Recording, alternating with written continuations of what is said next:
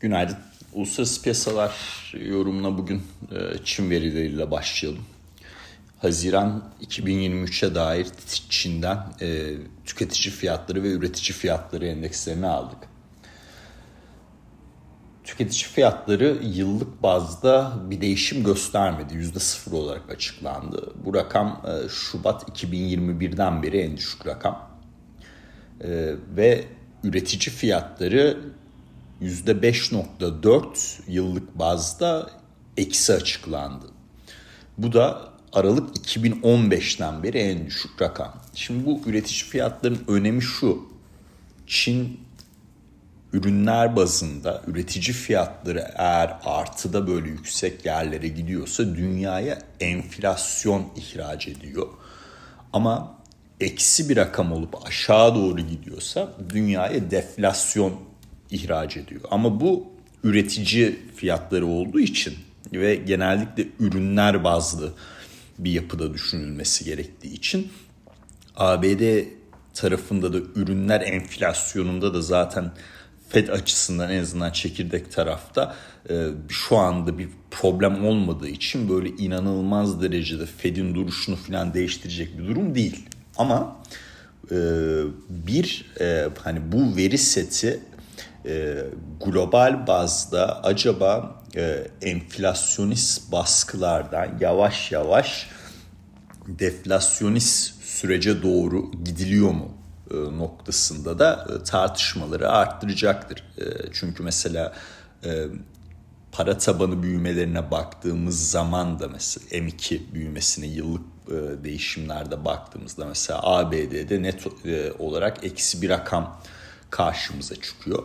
E, hani bu böyle olacak demiyorum e, ama bu tarz e, konuşmalar e, daha çok gündeme gelecektir. Hatta bu hafta işte ABD'de tüfe verisinde e, tüfe ve üfe verisini alacağız. E, tüfe verisinde e, manşet rakamda baz etkisi nedenle e, enerji fiyatları sağ olsun muhtemelen üçlü bir e, rakam alacağız. E, yani çekirdek %5 e, bekleniyor ama e, manşette üçlü bir e, rakam bekleniyor.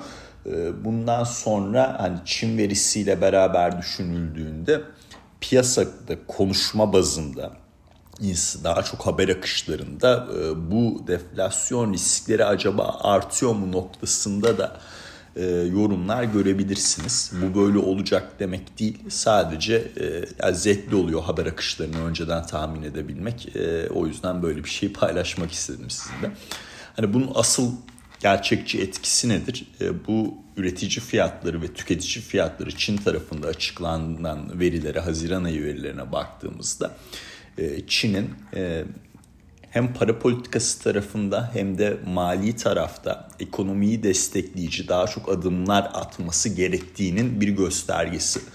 E, bu da tabii e, ilerleyen dönemlerde bu adımlar da gelirse işte nasıl e, faiz oranında çok az da olsa bir aşağı revizyon, e, aşağı e, faiz indirimi yapıldı. E, o kadar uzun zamandır şey yapmıyoruz ki e, global piyasalarda tabii faiz artışı artışı artışı konuşmaktan söyleyemedim e, mali tarafta yani inşaat sektörü e, işte gayrimenkul sektörü açısından daha böyle kapsamlı bir şeyler açıklandı ama genele yayılabilecek noktalar da olabilir önümüzdeki dönemde. E, dolayısıyla Çin tarafında adımların ekonomik ekonomiyi destekleyici adımların e, gelme spekülasyonlarını veri arttırdı. Bunlar da önümüzdeki dönemde destekleyici adımlar olarak da e, gelecektir diye düşünüyorum. Ne zaman gelir, ne şartlarda gelir, ne yapıda gelir onu hep beraber göreceğiz.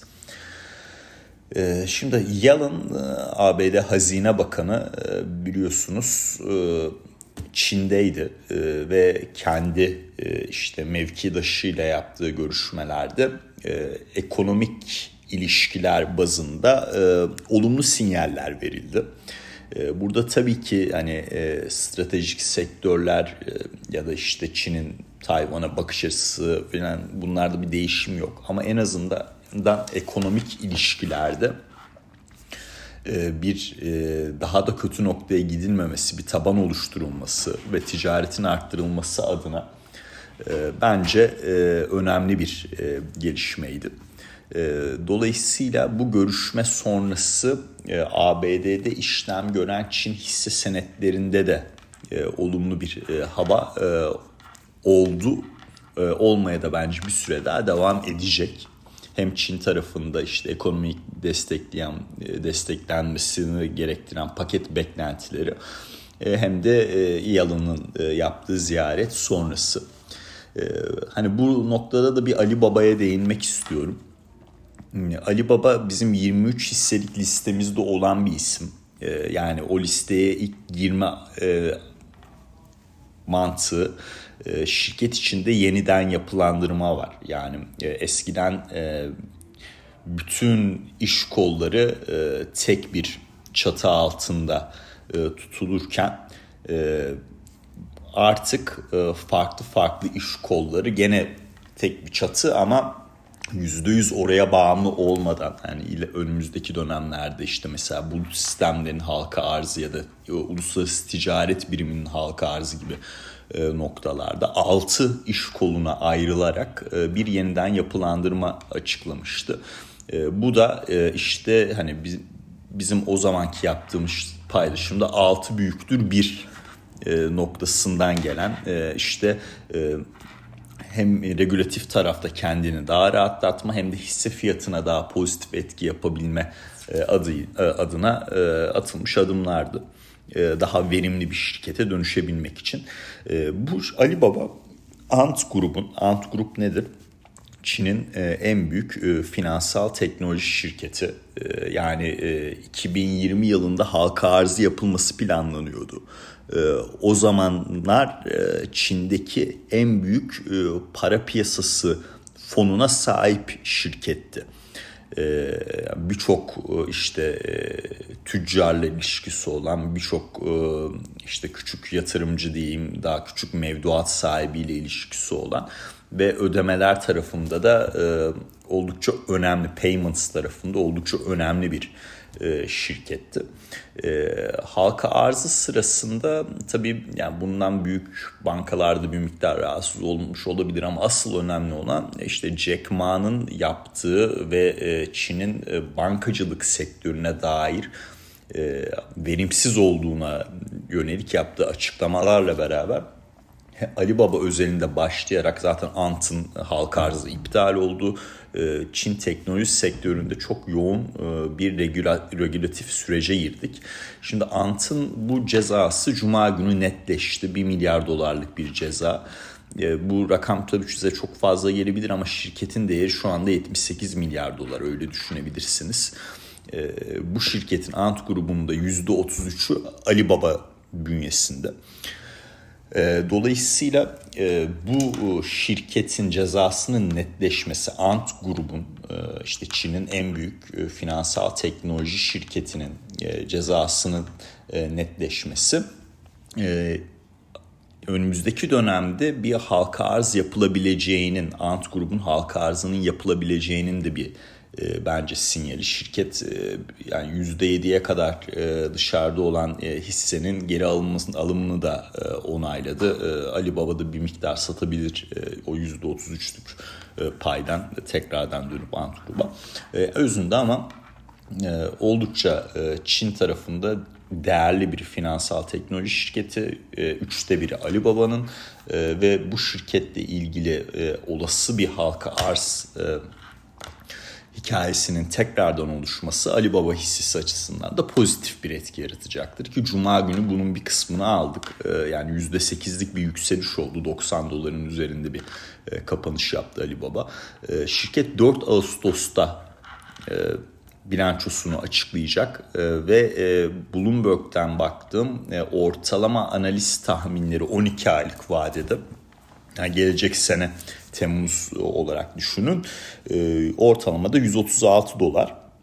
Yani bayağı bir e, aslında getiri potansiyeli içeriyor. E, tabii ki 4 Ağustos bilançosu sonrası analistler hedef fiyatlarını düşürmezse ama, şirket çarpanlarına baktığımız zaman gerçekten uygun e, yani rakiplerine göre çok daha ucuz e, seviyelerde e, ve Yalın'ın da Çin ilişkileri tarafında daha pozitif bir duruma e, geçiyor geçecek sinyalleri almamız, Yalın'dan bu sinyalleri almamız ABD-Çin ekonomik ilişkileri bakımından o e, Çin hissesi olmasından olmasından gelen e, çarpan iskontosunu bir miktar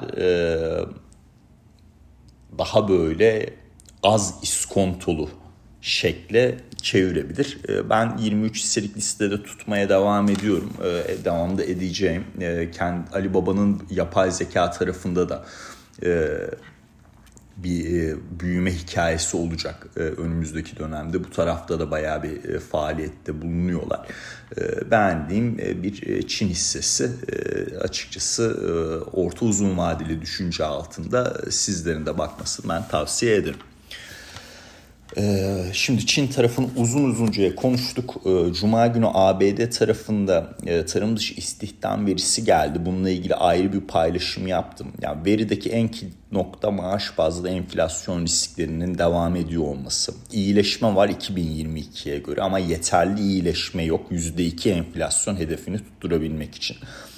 Ee, burada tabii veri içinde güç kaybı olduğunu gördüğümüz noktalar var. İşte manşet rakamın beklenti altı gelmesinden tutun son iki aya 100, 110 e, bin aşağı revizyon yapılmasına veya geniş kapsamda e, işsizlik oranının işte e, yarı zamanlı çalışanların filan da eklendiği. Burada işsizlik oranında artış gözükmesi e, geniş çaplı olan işsizlikte e, ya da e, siyahi istihdamın işsizlik oranının %6 seviyelerine yükselmesi gibi birçok detay sayılabilir ama genel olarak FED açısından Temmuz ayında bir faiz artışını destekler nitelikteydi. Yani veri detaylı manşet rakama bakıp o çok güçsüz ya da 110 binlik şey e, aşağı revizyon hikaye çok e, negatif e, şeklinde değil daha az negatif. Çünkü ortada maaş artışları işte ortalama saat ücretlerin %4.4 gerçekleşme durumu var ve çalışma saati de artmış. Yani hem çalışma saati artıp hem de e, beklenti üstü ortalama saatlik e, ücret değişimi olduğunda sizin cebinize giren para daha da çok artıyor. Bu da dönüp e, harcamalar tarafına yansıyor tabii. E, en önemli nokta da burada e, çekirdek hizmetler e, tarafında çekirdek hizmetler eksi barınma e, kalemi bu haftaki tüfe açıklamasında da ABD'deki tüfe açıklamasında da buna net olarak bakacağız. Yani en önemli e, kalem bence bu e, olacaktır. Veri sonrası ABD endekslerinde özellikle teknoloji hisselerinde bir miktar kar satışı gelebilir şeklinde konuşmuştum. Valla Nasdaq 100 vadelisi kodu NQU 3 şu anda e, Nasdaq 100 vadelisi 15.268'in aşağısında bulunduğu süre zarfı boyunca burada bir %3'lük %4'lük bir kar satışı e, hareketi yaşamamız e, söz konusu olabilir. E, bu haftaki tüfe verisi sonrası ya tekrardan 15.268'in üzerine atacağız ya da satışlar biraz daha yoğunlaşacak. Ee, bunu e, takip edeceğiz. Ee, hani net bir şekilde bir yorum yapmak zor. Ee, ama e, e, tarım dışı istihdam verisi sonrası benim stratejim şu şekildeydi. Yakın vadeli işte Temmuz sonu örnek veriyorum. Nasdaq 100 üzerine Nasdaq 100 vadelisi üzerine yazılı kol opsiyonlarında 15.300 15.500 kullanım fiyatlarından bir alım opsiyonu shortlamak ve prim toplamak şeklindeydi. E, elimizde bulunan hisselere de bir miktar e, covered call e, yapmış oluyoruz e, bu durumda. E, böyle bir e, düşünce vardı onu da e, paylaştım. E, bugün e, birçok FED üyesi konuşacak. Yani Bar, Daily, Master, Bostek, Türkiye saatiyle 17-19 arasında e, gelecek bu konuşmalar. E, dolayısıyla FED Speak bugüne damgasını vuracaktır.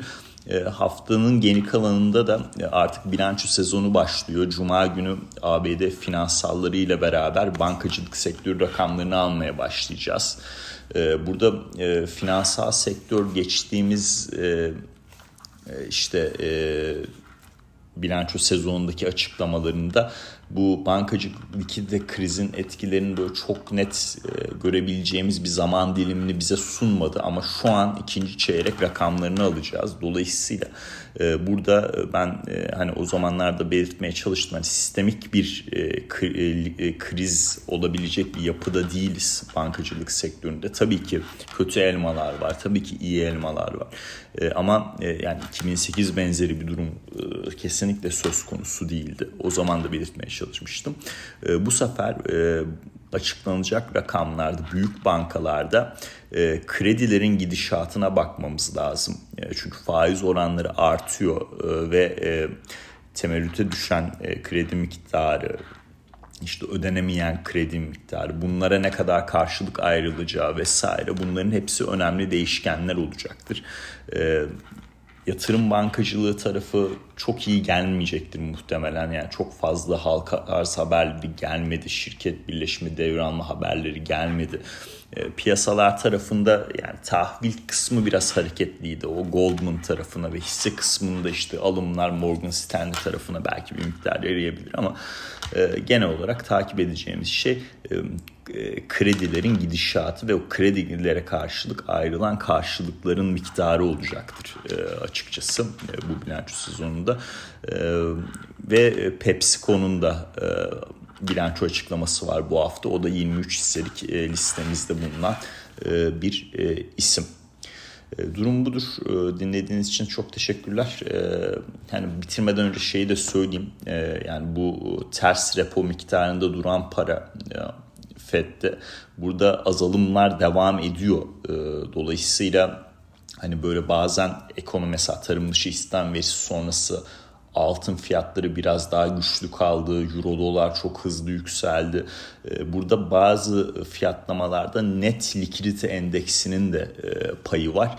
E, orayı da düşünmemiz lazım. E, ama genel yapı olarak şöyle söyleyeyim. Altın vadelisi 1905-1910 desteğinin üzerinde kaldığı sürece yükseliş hareketine devam edecektir. Bu desteğin kırılması durumunda 1850-1860 bölgesine kadar geri çekebiliriz ki 10 yıllık reel getiriler aşağı yönlü risk faktörlerini kısa vadede arttırıyor. Ee, Euro dolar tarafında da 1.09 desteğini takip ediyorum. Onun üzerine kaldığım süre boyunca işte 1.11 e, gene vadelilerden bahsediyorum. 1.10.50, ee, 1.11 hatta 1.12'ye doğru bir vadeli piyasalarda bir hareket görme durumumuz e, söz konusu olabilir. Herkese e, mutlu haftalar dinlediğiniz için teşekkürler.